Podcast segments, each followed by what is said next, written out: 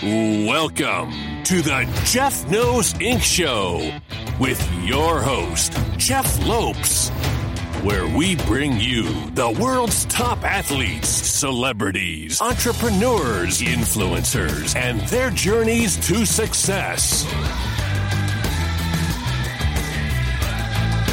Welcome to episode 185 of the Jeff Me podcast. I'm your host, Jeff Lopes. Super excited to have on today Dr. Kien Vu. We talk biohacking, diets, stress relief, everything to do about health, family, friends, fitness. Sit back, everyone, and enjoy. We are live. We are live on the Jeff Me podcast. I'm your host, Jeff Lopes. Super excited. The first, actually, maybe the second time we have a guest with their little one on their lap. I love it uh, as a dad, this is uh, it kind of makes this interview a little bit more special.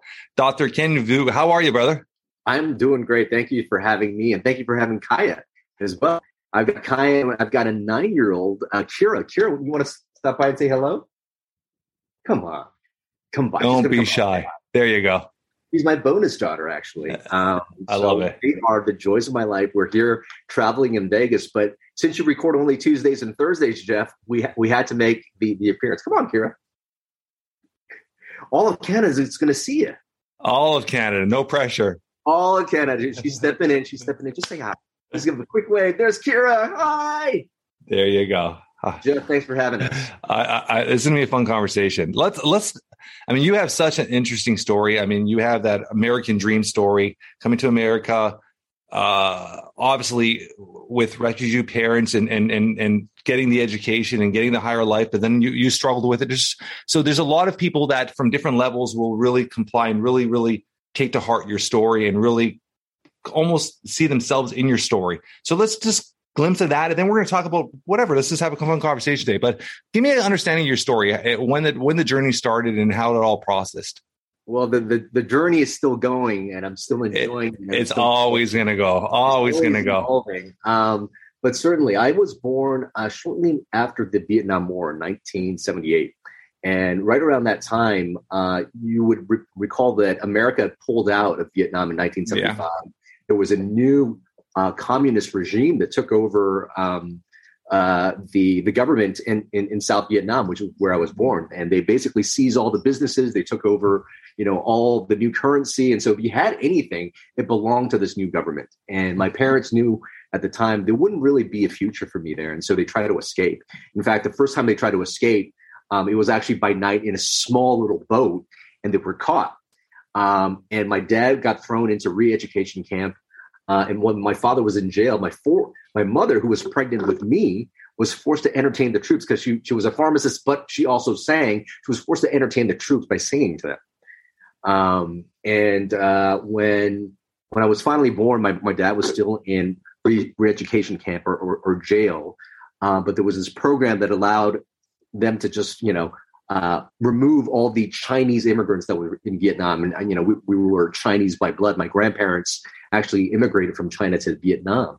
Um, and we boarded this refugee ship with over 2,000 refugees, and we sailed off. We ended up in the Philippines. And we were actually on that boat for eight months because there was no room in the refugee camp. So I was, you know, uh, I should show you pictures. I'll send you pictures of actually us being on the boat, um, being packed like sardines. Uh, people fell off the boat and they died there. People had dysentery, they died of that. And I nearly died of dysentery on that boat. In fact, I was the only infant that actually survived um, uh, on that boat. We spent another three months in a Philippine refugee camp. And, um, you know, we were fortunately sponsored to America by a Catholic church. And so, as an early Christmas present in 1979, uh, I was in America growing up in Los Angeles. And one would think, you know, a kid who made it through all of that would grow up feeling so grateful uh, to be in America. And um, I can't say that was it. You know, I, I grew up and I was watching a lot of TV, and I, and I just kept thinking that I was very different from the kids that I saw on television. There were people that spoke perfect English. There were people with dads that threw footballs, you know, uh, you know, with them. There were people that that lived in these white picket fenced houses, and I didn't have any of that. And I recall being, you know, bused to a more affluent area for school, and uh, the, I was constantly being teased.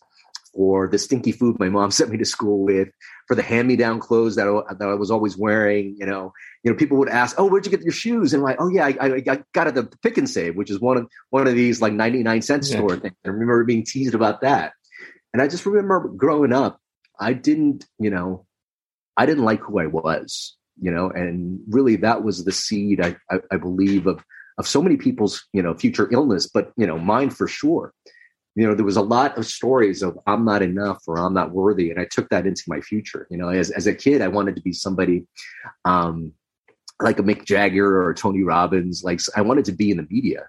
Uh, unfortunately, there was no Asian people in the media I could look up to.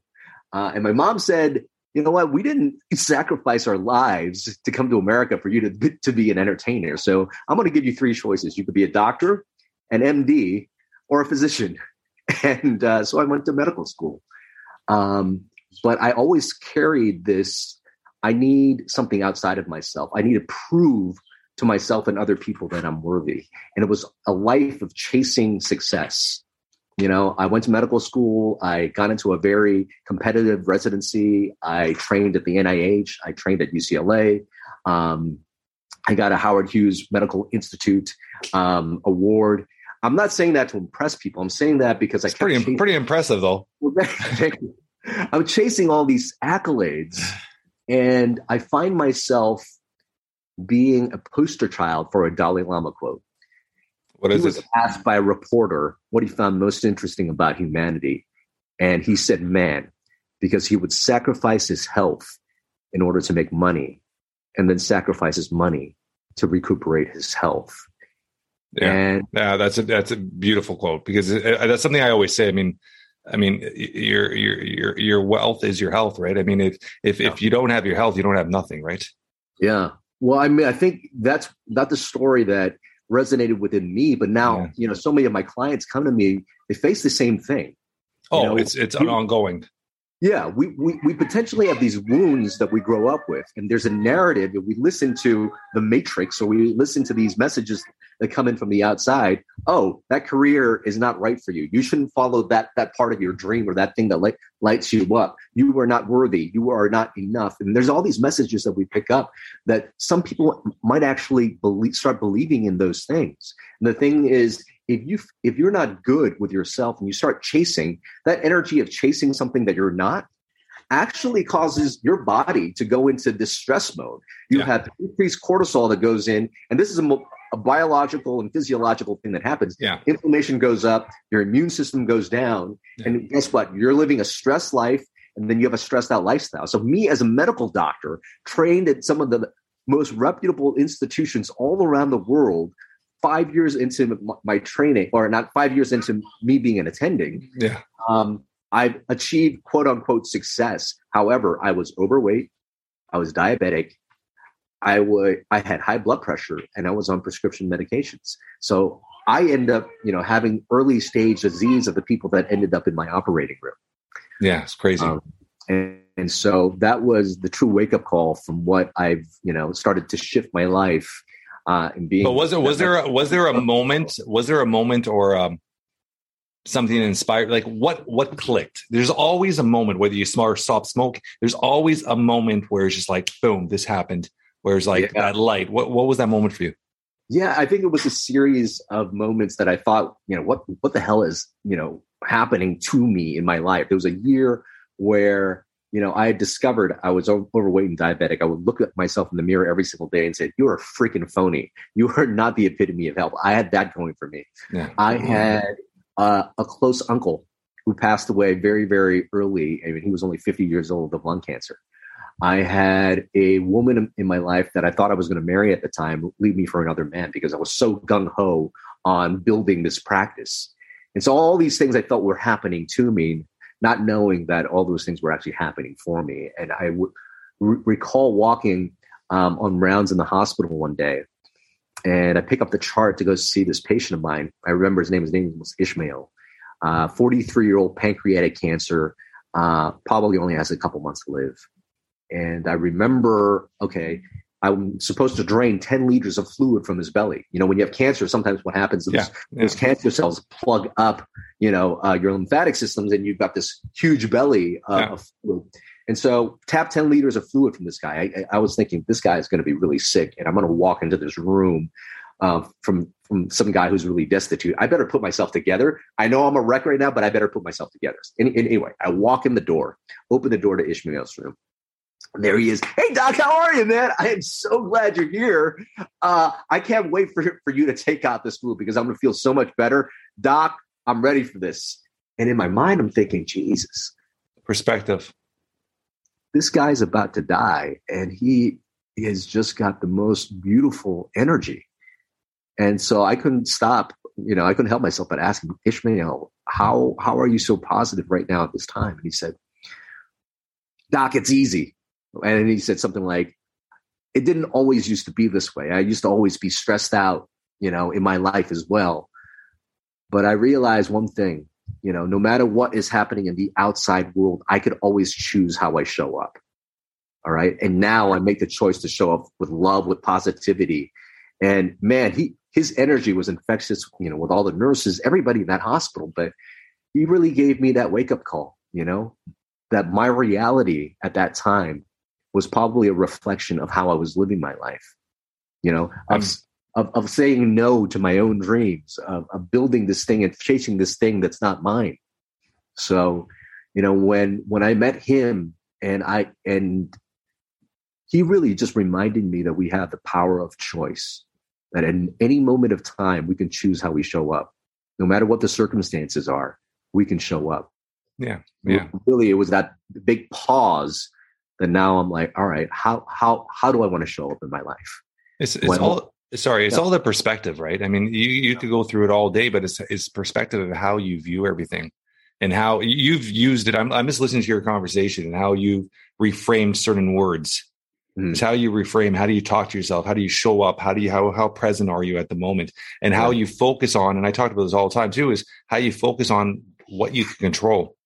Yeah, Let the universe control what you can't control, and just focus on what you can control. Because a lot of times we're we're constantly battling to control and fix things that we have no control over. And, yeah. and us not having the control over that just adds the stress, adds the anxiety, adds that that pressure to us because we feel like I find it. I, I, might be totally wrong, but I find it more in males because we we have that that that protector, that um, that um, the provider mindset, and if it's not going right, we have to somehow fix it. Absolutely. I mean eh. that that that builds toxic masculinity. Hundred percent. I feel like so many men, um, including myself, you know, get into this role of I need to quote unquote succeed, and yeah. a lot of it means you know I need to make money. I need to make lots of money to be worthy, to be successful, yeah. so that I can provide. And um, that could leave somebody feeling, you know, like they are not worthy within them, them, themselves already. And there's a be- there's a very beautiful story of you know you know we, all just saw my 17 month year old daughter Kaya, and when we were you know when she was born, we actually had a little you know blip in the hospital. Um, we were scheduled for induction, and when my fiance was getting induced, they've noticed that the baby's heart you know just stopped beating.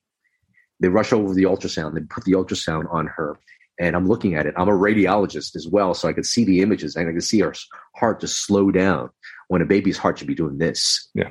And, um, you know, they rush her to C-section. She comes out and her, you know, her, her oxygen saturation keeps dropping and she's turning blue and I'm holding onto her hand. I'm like, oh my God, what's happening here?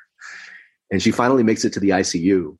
Um, and she's there for, you know, several hours. I'm, I go and I visit her for the next day and she's got a tube down her throat, a tube down her mouth, you know, her her toes of being pricked a lot because they were getting a lot of labs on her.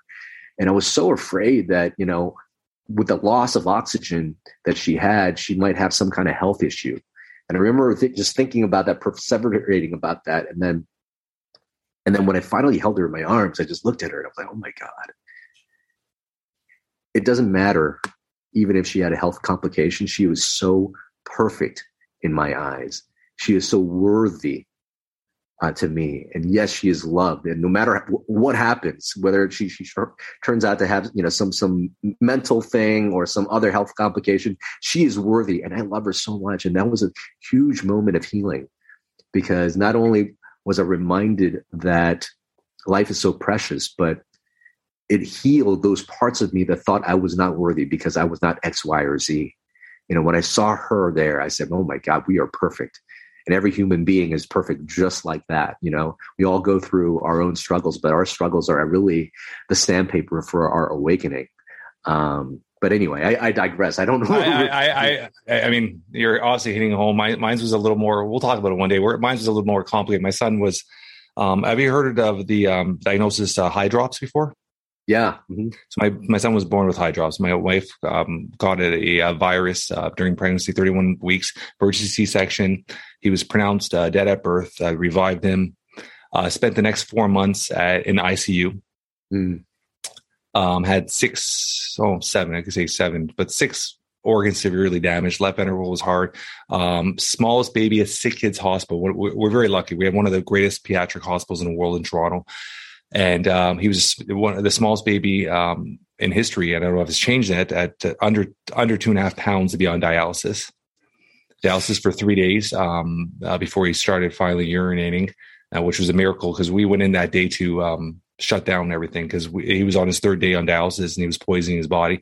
Um, we went through hell and back. He's been through hell and back. We were, when we because of the um, lack of oxygen uh, part of his brain was severely damaged his brain had to reroute itself like i'm i know everything about him i've i became almost a doctor for my son i've studied studied studied so i know everything about him i know everything and when he was uh, discharged from the hospital he was diagnosed with cp and uh, we were told he would most likely be confined to a wheelchair and i went on a mission and i've spent the and i spent the last 14 years but 12 years severely going through every therapy, every life therapy, every touch, everything possible. Mm-hmm. And I've and I put fitness from literally six months old from flexibility. To, we went from zero, and we went from possible wheelchair to AFOs. Who was supposed to be wearing braces till he's probably 19, 20. By 12th birthday, out of braces. Before his 13th birthday, day before, we ran our first marathon together. And this Great. kid is a fitness fanatic, incredible little baseball player. But I rerouted everything because we started from a very young age, and I kind of a lot of parents would have just taken taken the doctor's diagnosis and sat back with it. And I mm. I did everything to the extreme opposite. I brought every therapy. I took him everywhere I possibly can to to change his outcome.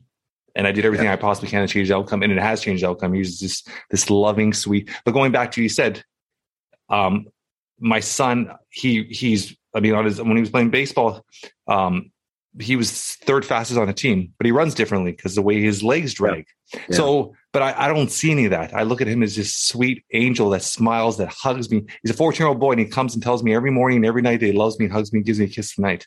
And he, he, melts my heart. He's the sweetest oh. angel in the world. So as a parent, you know, the love overcomes all that shit. Yeah. And it's our duty as parents to really especially the development ages up to 14 15 16 really really hone and grow and do everything we possibly can because you can't just leave it up to the medical world to kind of guide them and and, and whether they have a normal childbirth and you still even my daughter high school honor roll high performance dancer we did everything from day one to get her to this stage and it, and i think it's a lot of parents they're not present enough they don't they're not focused enough and they don't give our kids just want love. Their kids don't give a shit about toys. They want it that when they're happy, when they get a toy and they're happy they got a toy. It's it's it's not because they're getting that toy. It's because they feel like they're being recognized for something, and their and, and their dad and mom are showing appreciation from. That's what makes it special. They don't mm give a mm. shit if that toy is gone in a day or two is that memory of what that memory bought. So I'm all about building memories, taking photos, building photo albums, going on road trips, do road trips every year. We love sitting in the car for 12 hours and screaming, shouting, and being all pissed off because those are the best memories you build, right? So I'm all about that. So when you said that, it just, I apologize for breaking to your story, but it just it hit ho- close to home with uh, with my with my son Tiago. Oh my, my God! I mean, uh, for for those people that don't don't know what CP is, it's cerebral palsy. Yeah. yeah. Um, and what a beautiful story. Uh, and one of the things, or two things, I, I picked up from what you said was one, um, presence and how we cultivate that. Because I feel like so many of the people that that I you know treat right now are so much in autopilot, are so much in living in this matrix. Yeah. Um, being distracted with their phones, with their work, with all those things that that we forget about just being right here, right now, uh, with the people that we love. um, that also allows people to make really bad choices. Like, oh man, I got to grab the you know the first thing I see and put it in my mouth. Nobody is present. Nobody is is conscious. And the fact that you've cultivated that, that I I know I'm, what I'm going to talk to you about when you jump on my podcast, brother. um, that was beautiful. The other thing that you said that was really remarkable was you did not accept the diagnosis you got from the hospital. Yeah. I find that so powerful. And as a medical doctor trained, I've got an MD, I'm not some woo woo guy, trained at UCLA, National Institutes of Health, Howard Hughes Medical Institute. I can say that sometimes the diagnosis that you get isn't, uh, you know, it shouldn't be a sentence. Some people say, oh man, yeah. I have depression. I have anxiety or I am depressed. I I am this. I have high blood pressure. I am a diabetic. Well, I just want to say that, you know, usually those outcomes happen when you live a life a certain way and you get that outcome. If you start to break free and change from that, you can start to maybe expect a different outcome. Yeah. I was diabetic. I had high blood pressure. I had, you know, I was on prescription meds. And I realized I wasn't given the tools in medical school to actually be healthy. And when I started to realign my life in that way, I was able to reverse all those conditions. And the fact that you did not accept the diagnosis that, you know, your son was going to be, you know, was going to live life a certain way. You said, no, that, that, you know, that's not going to go down that way. Yeah. And you seriously course corrected, you know, his evolution and, and, and where he is now. So, you know, I, I want people to just recognize that if you happen to be diagnosed with anything, don't necessarily take that as you know a sentence. Um, that you can control the outcome of your health. You can control the outcome of of how you show up in this world. Again, bring bring me back to that Ishmael story. Yeah, and enjoying the process, right? I mean, there is moments, and maybe because I've I've been an entrepreneur for 26 years, and and maybe that I've always had that mindset where I don't, I I can't give up on something. When I put something in my head, I got to get it done. And there was times, for example, little things. My son Hoppy on one foot took mm-hmm. three months. Three months where we did it every day for over an hour just to get him to hop on one foot. And now he on one foot, he's he's flying upstairs on one foot and doing stuff. So it's just it's that process. Enjoy the process. Yeah. Because those those you, those yeah. micro those micro victories yeah are so special. Oh my God. So special. I was gonna ask you, if you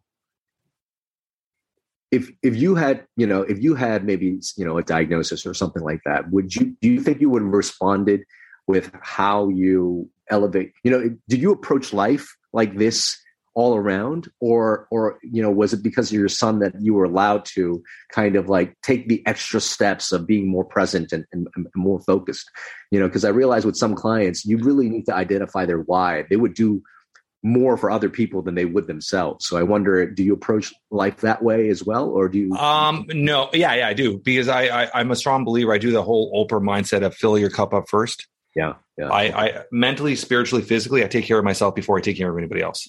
Yeah, and I'm talking about spiritually. To me, is more the whole whether it's meditation, reading a book, taking daily vacations, whatever you want to call it. But it's it's it's I make sure I'm at my physical. I take care of myself physically. I make sure I'm I I, I try to get I, my biggest struggle is sleep. I try to get as much sleep as I possibly can, but I, I I'm a strong believer you have to be at your physical peak to be able to serve others. Yeah. Okay, that's that's a strong point. But I've always been the type where just um, I love challenge.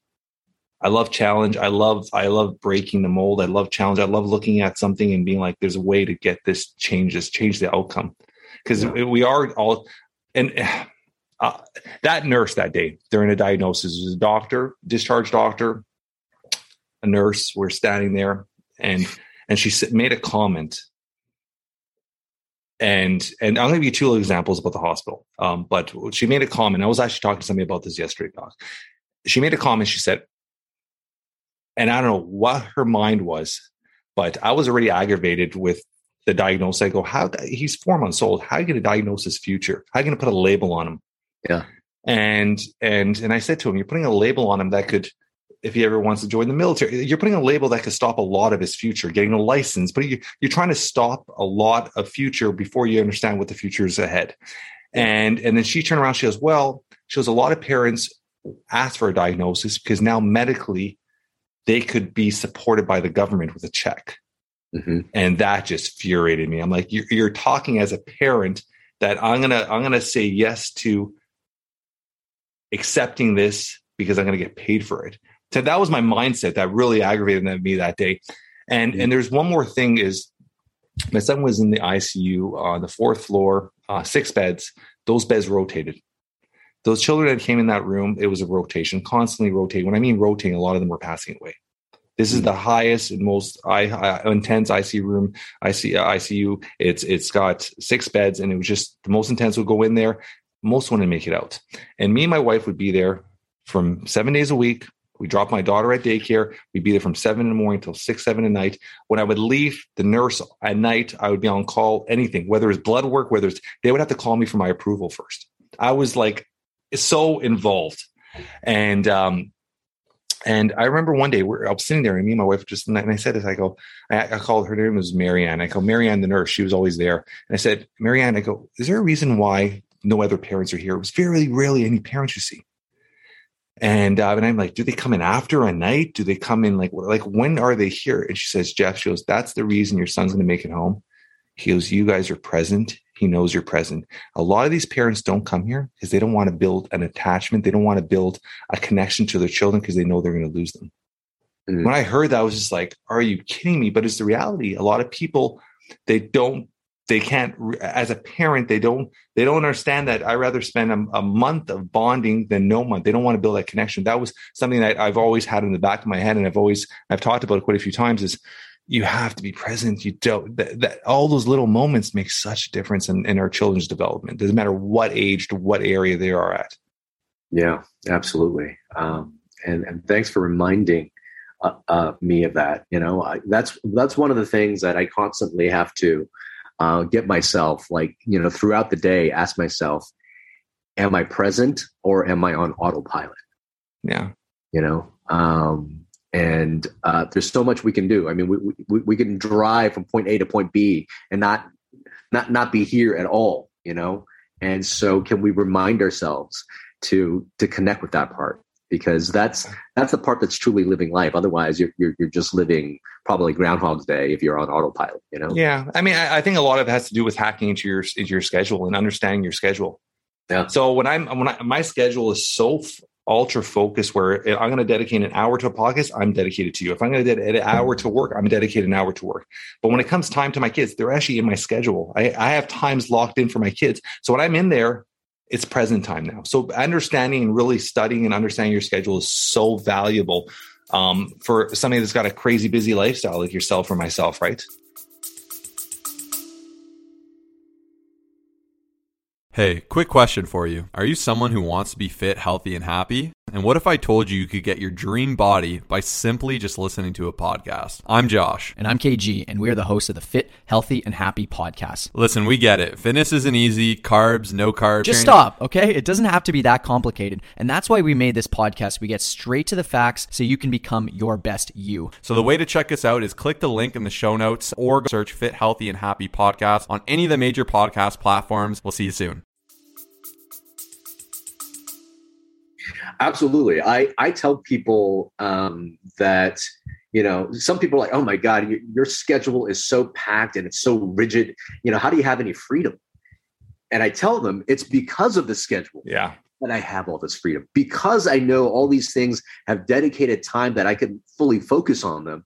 That when I'm at at each block that I'm in, I can be fully there and, and I fully get to enjoy if it's not there and i and i start giving things up you know um and not follow my, my schedule to a routine i find myself very disheveled. And so um that that's really important. And uh i know tony robbins is a quote i forgot what it was but it went something like you know um if you can if you could dream it it's possible um or something like if you could think it is possible if you could dream it um, it could potentially be done but when you schedule it it is real yeah. And so um, the power of, of actually putting something to your schedule and sticking to, to your schedule is the most liberating thing. And you'll find also that, you know, health, uh, wealth, your relationships, all these things flourish because that's the thing you say, no, I'm going to put intentional energy in this block right here. I'm going to put intentional energy to connect with Jeff today. I'm going to put intentional energy for this date night I have with my fiance. So uh, it's a it's a powerful thing putting things in, into your calendar. And, and I love that too. It's one thing I even add to that is the accountability. When I want to do something, whether it's a new business, whether like I have a bunch of companies and stuff, when I when I when I'm about to do something new or or or take care of myself or I have a fitness goal, Yeah. I tell as many people as I possibly can. Yeah. I put myself accountable. I make sure I I have no way I could fail because now I'm going to be a loser if I fail and because I, I held myself accountable to all these other people. So one thing I do is like I said, accountability or having an accountability partner or having somebody that you could have that confinement where then you know they're going to give you that extra phone call is so important. And it doesn't have to be a group. It could be yo, me and you hook up and we're, we become really good friends. And now we're going to hold each other accountable for staying fit all the time as fit dads or whatever it is. But having your a partner to be accountable for is so valuable. Yeah, yeah, no, and, and I would love that. I, I, you know, after this podcast, I, I hope we stay friends because I feel like I've, I've got a lot to learn from you. You've, you know, from the way you talk about your children, I know the type of father you are, and I want to learn some of that. And the fact that they came out so so awesome too. I mean, I'm I'm pretty sure I, I have a lot to learn in, in that respect as well. So And I'm constantly learning, buddy. I, I always say the day you die is the day you stop learning. yeah, yeah, Yeah, it's just it's it's just there's you always always learn, and then you know, it's crazy is I'll, I'll learn from somebody younger from me. I'll learn from somebody older. You just you be open minded to always learning yeah, because you Yeah. and you don't have to agree with everything people say. I mean, you could take a little from here, a little from there, just kind of make your own little your own little meal, your own little recipe, right, to success, Yeah. kind of thing, right? Let's let's talk about let's talk about America. Let's talk about health and and and, and changing topic. America Yeah. health. Um, I mean, we have. I mean, i- i- North America in general has health as a big issue. When I'm talking about obesity, um, diabetes, there's so many different factors. But every time I travel to the U.S., when you go Yeah. to Texas or to anywhere else, I mean, it's I go to cross the border to Buffalo, and you and you go walk into a mall, and it feels like obesity is just a common thing. yeah, It's absolutely. it's it's how is that going to change? Is that going to change? It will change. We need to bring some consciousness into people. We need people to get out of the matrix that they were programmed to live and start making conscious choices because our health or relationship, success in business, whatever it is, is basically the end result of the conscious choices that we make. Or actually, they're the end result of the choices that we make. You get to decide if you're going to do it consciously or unconsciously. Because here we, here we go. The autopilot and the messages we get from living our modern day life is we don't sleep. We'll sleep when we're dead because we got to push push out there. We're, we're in so much stress. You know we get a lot of marketing from from big food companies and things like that on on, on whoppers and burgers and all these unhealthy foods. There's sugar in everything we eat you know? And so um you know just in Amer- in, in, in the world alone we saw life expectancy actually climb every single year. But in 2017 it actually dropped meaning right around that time the you know you could expect that their kids might not outlive their parents during that time. Now, why is that the case? We've got one in two people in America. Uh, you know, uh, one in four people in America actually has a chronic dis- disease, and um, sorry, let me get the stats right. One in two Americans has a chronic disease, and then one in four Americans have multiple chronic diseases. Me being one of them five years ago. High high blood pressure, o- I overweight, probably obese. You know, maybe you know, I have to have to check my BMI at the time, but I, I was a pretty chunky kid or uh, adult, and then also um, uh, diabetes, and those are metabolic health problems, and those problems, you know, aren't aren't just showing up because we've got some toxin that's making us sick or that some virus, you know, is coming in and, and, and all of a sudden people are sick. People are changing the way that they live. And it's how they live actually turns on the genes that make people sick. So there's there there is hmm. genes that get turned on, genes that Yeah. get turned off, and you could actually you could actually program your DNA by how you live your life. So how you show up in the world every day and how you live live your life. And in my book Thrive State, I talk about that in seven key areas: sleep, nutrition, movement, your stress or emotional, you know, mastery, or like your thought and your mindset, your relationships with people, and then finally, are you living with a sense of purpose? all of these seven major factors actually control the environment, the molecular environment of your cells. And if you live in such a way that says, hey, I'm really living my true life, you actually talk to your genes and your genes will gift you with optimal health. If you are living in a stress state, you know, and, and, and those seven areas are off in your life, you are telling basically your cells that you are in danger and your, and your cells turn on the danger response. Cortisol goes up, inflammation goes up, your immune system goes down. And in that state, that's when you have suboptimal cells that lead to suboptimal tissues, that lead to suboptimal organs, that lead to suboptimal systems. And when you've got suboptimal systems in your body, that's when you've got symptoms. That's when you get chronic disease. And so the epidemic of chronic disease we have worldwide is not uh, a disease of our genetics, but a disease of our consciousness and our subsequent choices. So if you stay in autopilot, you start to live a life that's stressed out, that's angry, that's not showing up, if you are resentful for the people that have hurt you, if you're, you know, putting junk in your diet, if you're not moving around every single day, you create an environment for yourselves that are in this stress state.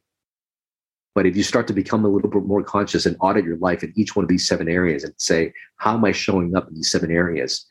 and you pause. Am I am I in autopilot and, and go going after what I've learned to do for a long time, or can I pause and say, no, I'm going to show up a little bit differently? That tactical pause is something that is so important. You know, Viktor Frankl. Yeah, go ahead. No, no, go, go, go, go. Finish that. Finish that quote. Yeah, yeah. Viktor Frankl had this quote. He, you know, Viktor Frankl is a, a Holocaust survivor who was a physician. Yeah, yeah. yeah. Um, Nazi internment camps, and he saw so much death in family and friends, but he still had this to say. He said, between stimulus and response, there's a space. Yeah. And in that space is our power to choose our response. Yeah. And our, in our response lies our growth and freedom. So we all have this space, no matter what's coming at us. Coronavirus, if we've got, you know, you know, somebody leaving us and we get getting fired, that we, we could create this space and still from that space always choose how we show up and that's a beautiful thing and and that's that's hopefully empowering to a lot of people that want to take their health back so how do we go about let's let's let's okay these are all great but put yeah. ourselves in a low income area growing up in a low income area where it's healthier it's i wouldn't say healthy sorry I apologize. It's easier and cheaper to eat junk food than eat healthy. Yeah. Isn't that government doesn't government have to put mandates in place to change that? When it's easier to grab a couple of cheeseburgers than sit down with your family and eat a nutritionist, nutrition filled vegetables and meat and healthy diet, how how these are all great things we're saying, but it's it's it's that accessibility, it's yeah. the cost. There's so many factors that are changing. And then as a parent, from day one, we have been feeding our kids with my kids take they're, they take omegas, they take probiotics, they take their vitamin D every day. They're taking vitamins. I have an understanding of health. I, I, I graduated college in the Finnish leadership program. So I, I, I understand it and we've been instilling it from day one. My wife making healthy choices, teaching them healthy choices. They're allowed to eat junk food, but understanding the yeah. balance, understanding what and how their body's going to react to foods, teaching them, educating them, giving them good foods, filling them with good foods. I'm able to do that um, because of my understanding and my knowledge myself. Yeah. When you get a child growing up in an environment where their parents are eating fast food every day, it's just a reflection of their environment. How do we change that? That's a great question, and it has to come come from multiple different sources. I mean, I'm at a county facility, um, you know, usually on Tuesdays and Thursdays, which is why today I'm so honored to be able to talk to you today. Um, and it's a very indigent po- population. And unfortunately, like you said, a lot of the cheaper foods um, are more accessible uh, to many people. And they're the ones that are showing up at the hospitals that are now using taxpayer dollars to, you yeah. know, to go through the treatment. And they're just going to go through drugs. They will continue doing what they're doing. And then, you know, more drugs being bought, more hospital time, and nobody getting well. Um, so th- there's a couple of things. Number one, uh, I do feel like there there might be some l- lower cost things that people in in in in uh, food deserts and, and, and in indigent populations can do. There are people that basically, for example, you know, some people when the foods don't look really nice, some people just throw them out. But yeah. there are a lot of places now that are recycling, you know, just just foods that don't look right, but completely healthy and so there's a lot of those things that kind of going on, and there's starting to be a little bit more access to the people with the poor. But it's not, you know, necessarily an access to better food, but an access to a better consciousness and education, education. education. Yeah. And at least where I'm coming from, I feel like how do we get into this place, you know, in the first place? I mean, we have messages uh, of the life that we should be living on social media and on TV shows and things like that. People are learning, strep, you know, we got to hustle, we got to not sleep, and oh my god, that burger is delicious. But people, you know, we today a, a big theme is, is presence and consciousness and being able to choose. Because if you're not there, you're in autopilot. And where's autopilot? You know, autopilot is is getting your your your consciousness hijacked by media, by you know, culture. You're not really choosing. And so, at least for me, I think now I'm combining what I wanted to do as a child to what I know now. I mean, I I always sort of wanted to do media and entertainment, but after recognizing what where chronic disease truly comes from and having that journey of being able to get rid of chronic disease. And here's an awesome thing too. Not only are you reversing disease when you do that you become a fitter stronger smarter and better version of yourself when you do so. And you have more to give to the world. And you know at least how i'm attacking it is that if, if we're losing people due to the media and entertainment that's out there can we have media and entertainment that will, yeah. will that could inspire that will let people wake up to oh, okay maybe those are the foods that we shouldn't be eating and and potentially you know um, uh, you, you know me doing shows that don't involve sponsors that feed a lot of money to, to give people the wrong type of messages uh, but it's a it's a multifactorial question uh, from business to corporations to governments I mean, it's you hit, it, you hit it, approach. You hit it on the nail because you're dealing with two industries that are billion dollar industries that pharmaceutical, big pharma, they want you to be sick. And you're dealing with Kellogg's and all these brands. And I, I don't want to pick on one, but there's all these brands that are literally you walk out to your, you're in your local grocery store and they make it as and as as accessible when you're walking through those aisles that what is on the front of the aisles what's on you go to your local walmart what's on checkout it's all full of fast food yeah. sugar filled items so they're making that accessibility so prevalent because it's just that is that is that exactly what you said it's that whole marketing mindset Oh. And when you study marketing, you got to visually see something they say six or seven times become it becomes subconsciously in your mind. So you see a commercial six, seven times, you're standing at that grocery store or you're standing at and you see that bag of chips right there on checkout. And, then, and, and, and that that that that mindset of that person on that commercial smiling and being happy. You're gonna oh, grab yeah. that and put it in their car, right? Like our celebrity heroes or, or exactly. some celebrity Exactly. Exactly. So it's just there's so it's it feels like it it almost feels like this this this we're on this hamster wheel and just it it feels like almost it's going to be almost impossible to get out of because it would need you me and millions doing the exact thing you're trying to do. But how are you going to duplicate that? That's the thing. How are you going to get into these small communities? How are you going to start educating people? How are you going to start educating teachers? How are you going to change the whole educational system where in in their gyms and their health and their nutrition class their health, they're talking about this to to seven eight nine year olds teaching from a very young age. Yeah. so there's so many layers that it feels like it's it's almost like it sounds bad to say almost impossible to change it right now. It seems that way but you know i'm a little bit more optimistic. I well, i, I, I want to be I, I, recognize this. I recognize that as I start to evolve, as I start to become a higher vibrational version of myself, yeah, and I show up that way on social media, on podcasts, of the people I get to meet, people sense that. People yeah. go, oh my god, how, there's there's there's just this thing about you. How how are you so happy? Just just just like when I met Ishmael, yeah. I, I just said, well, how are you this way? And I think the more people start to wake up, the more people become conscious and recognize that following their living their life a particular way is just so much better. I feel like that that energy will ripple. Um, before, when when when you only had you know um, certain TV stations that which were the major media moguls, um, they controlled what was going on out there, and so they had a bigger grasp.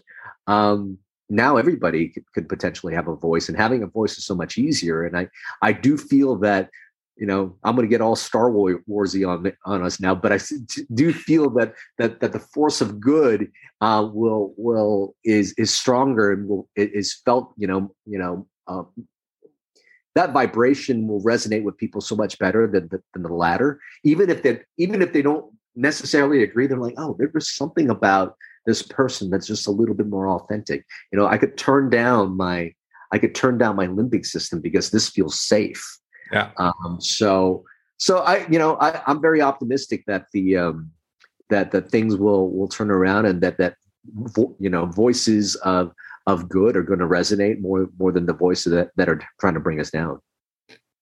When you talk about biohacking yeah. give me an explanation of biohacking biohacking is really, you know, I'm actually going to be uh, speaking at the biohacking conference. You know, oh, you are. I'll be doing an IG live with Dave Asprey, quote unquote, the father of biohacking. Yeah, yeah. He's a Canadian, or yeah. actually lives up on the west side of Canada.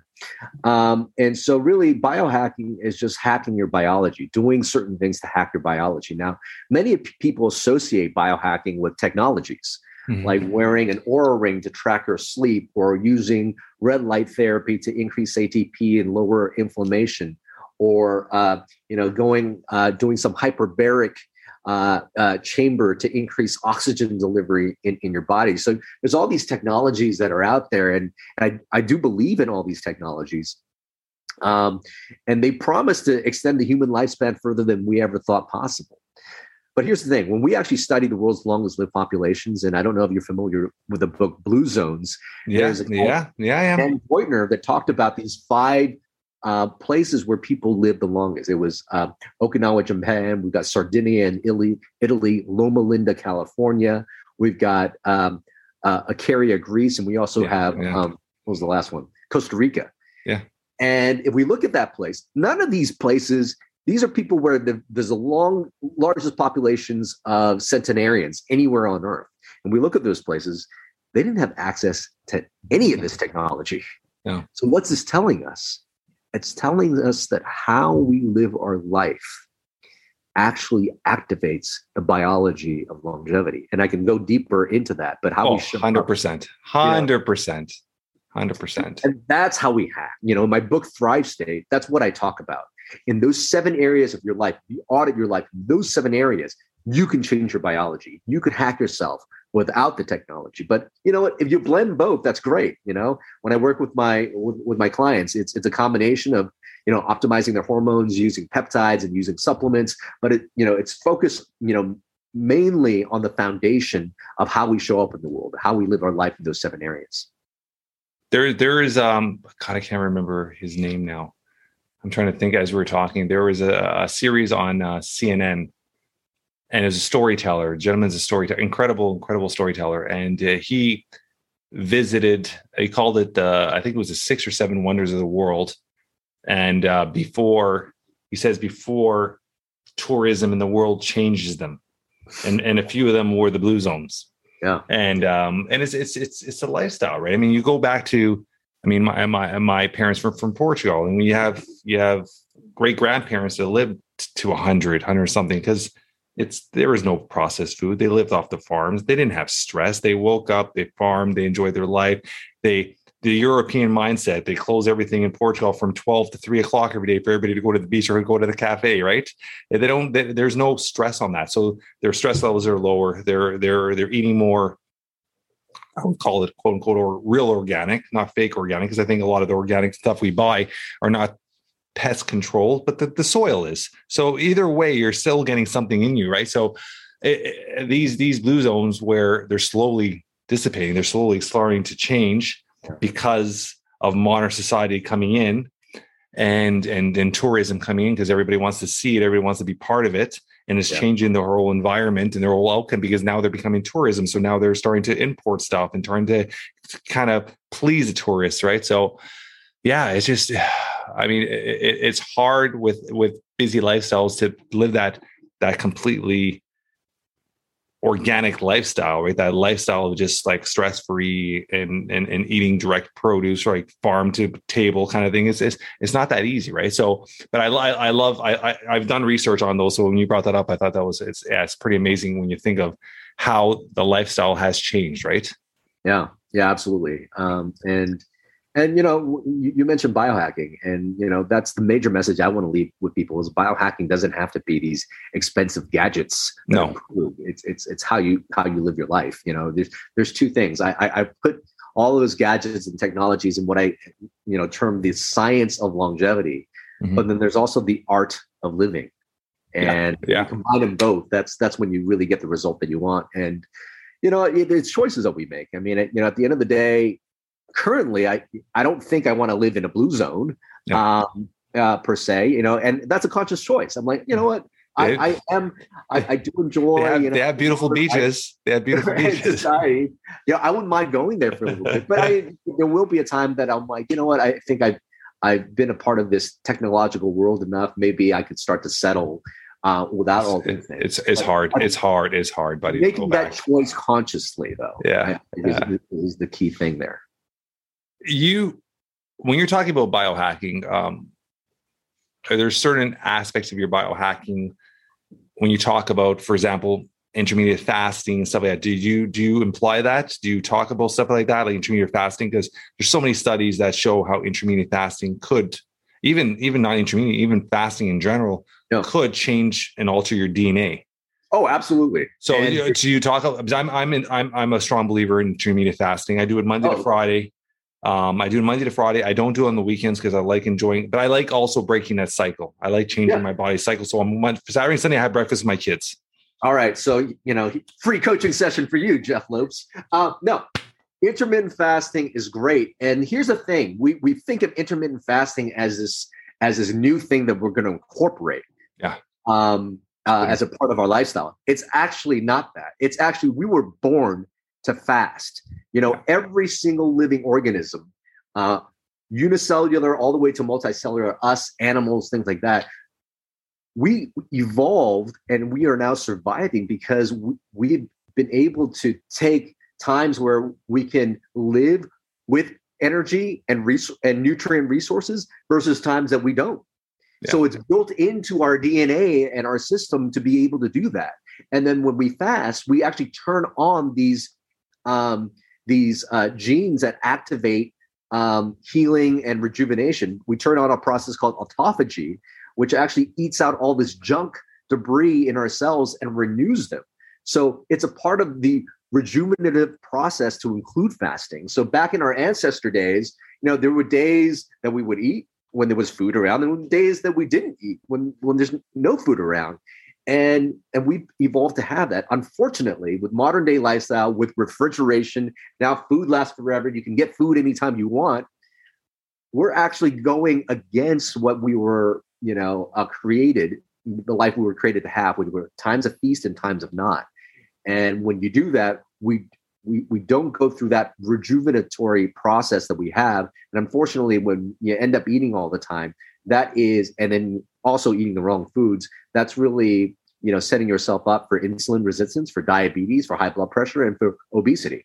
So uh, i am a fan of intermittent fasting and i think what you're doing is perfect. You know some people are so religious you know on monday wednesday fridays i got to do this and that. It's like do what works. Just remember what our ancestors did. There were times that they ate, these times that they didn't. If they weren't hungry, they didn't really eat. So, you know, I mean, you could do that if you want, but you don't have to be so religious about it. And I love the fact that you're like Monday through Friday, I do this, and on weekends, you know, I you know I do some social hours, so I include a little bit more meals, um, and I think that works for people tell me if I'm incorrect with saying this as a, as a doc. When your body, what I was told, this is years ago, years ago when I was when I was taught about fasting, your body has two working things that could happen, quote, at the same time at, at, at different times. Either your body's healing or your body's digesting. So for the listeners, when you're eating, your body's digesting is not healing. And that and how they broke that down to me and tell me if this is right or wrong. They said,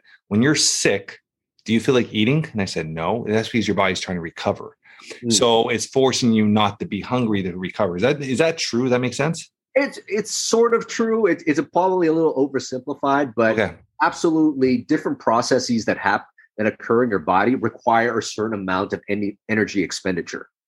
Right. So Okay. if you're dealing with an infection, your all your ATP, your immune cells going to be up, all that, all that's going to be used focused on, on one thing. And if you don't give yourself um, a little bit of rest every now and then, you're not going to, you know, be able to renew. If your body's constantly, if you're giving your body all these different stresses, and you know, eating and digesting is actually a stress. Yeah. If you're doing that all the time, you don't, you're not giving your body enough resources to rejuvenate and to heal because we do have a finite amount of energy resources we're always giving around. And if you're constantly stressing your body without allowing your body to uh, rejuvenate, uh, that's when you know their problems exist. Yeah, yeah, yeah, yeah. So, stress relief. Give me, give me, give me some hacks for stress relief for people.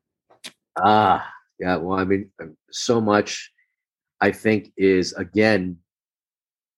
There's the autopilot mode, and it's really real. There's a part of our brain called the default mode network. Yeah, Default mode network is is basically the part of our brain that's active when we're not doing something, you know, at task. When we're not in flow, we're not conscious. We're actually in this autopilot default mode network. It picks up a, a bunch of stuff. You know, a lot of traumas we had when we were were kids. A lot of that that defines the ego. And when that thing is active, it's usually thinking about what can go wrong. And it's a big part of the stress that happens in our life.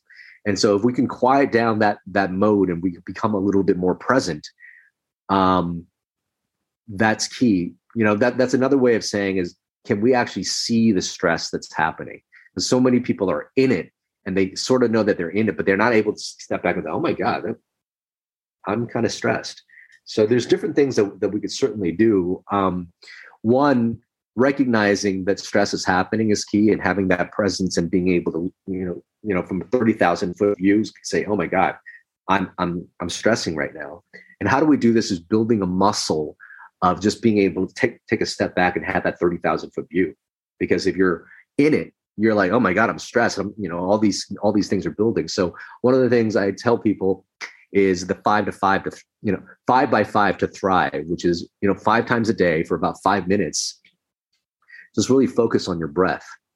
You know, um, you can do some box breathing, like um, where you, you know, uh, uh, breathe for, you know, four or five seconds in, hold it, breathe out for four or five seconds, hold it, and then breathe out for four to five seconds. And any type of breathing, there's a different type of breathing patterns that do different things. And that could be a whole different talk Yeah. there. But what we'll notice when we're stressed is we're not breathing and we're, we're able to, you know, particularly extend the exhale. That's telling our body, it's like if you always have saber-tooth tiger, you know, sitting behind you, you're not going to be able to you know, sit down and you know have a really relaxing breath. So if you're able to do that, your body is telling you this is safe. Yeah.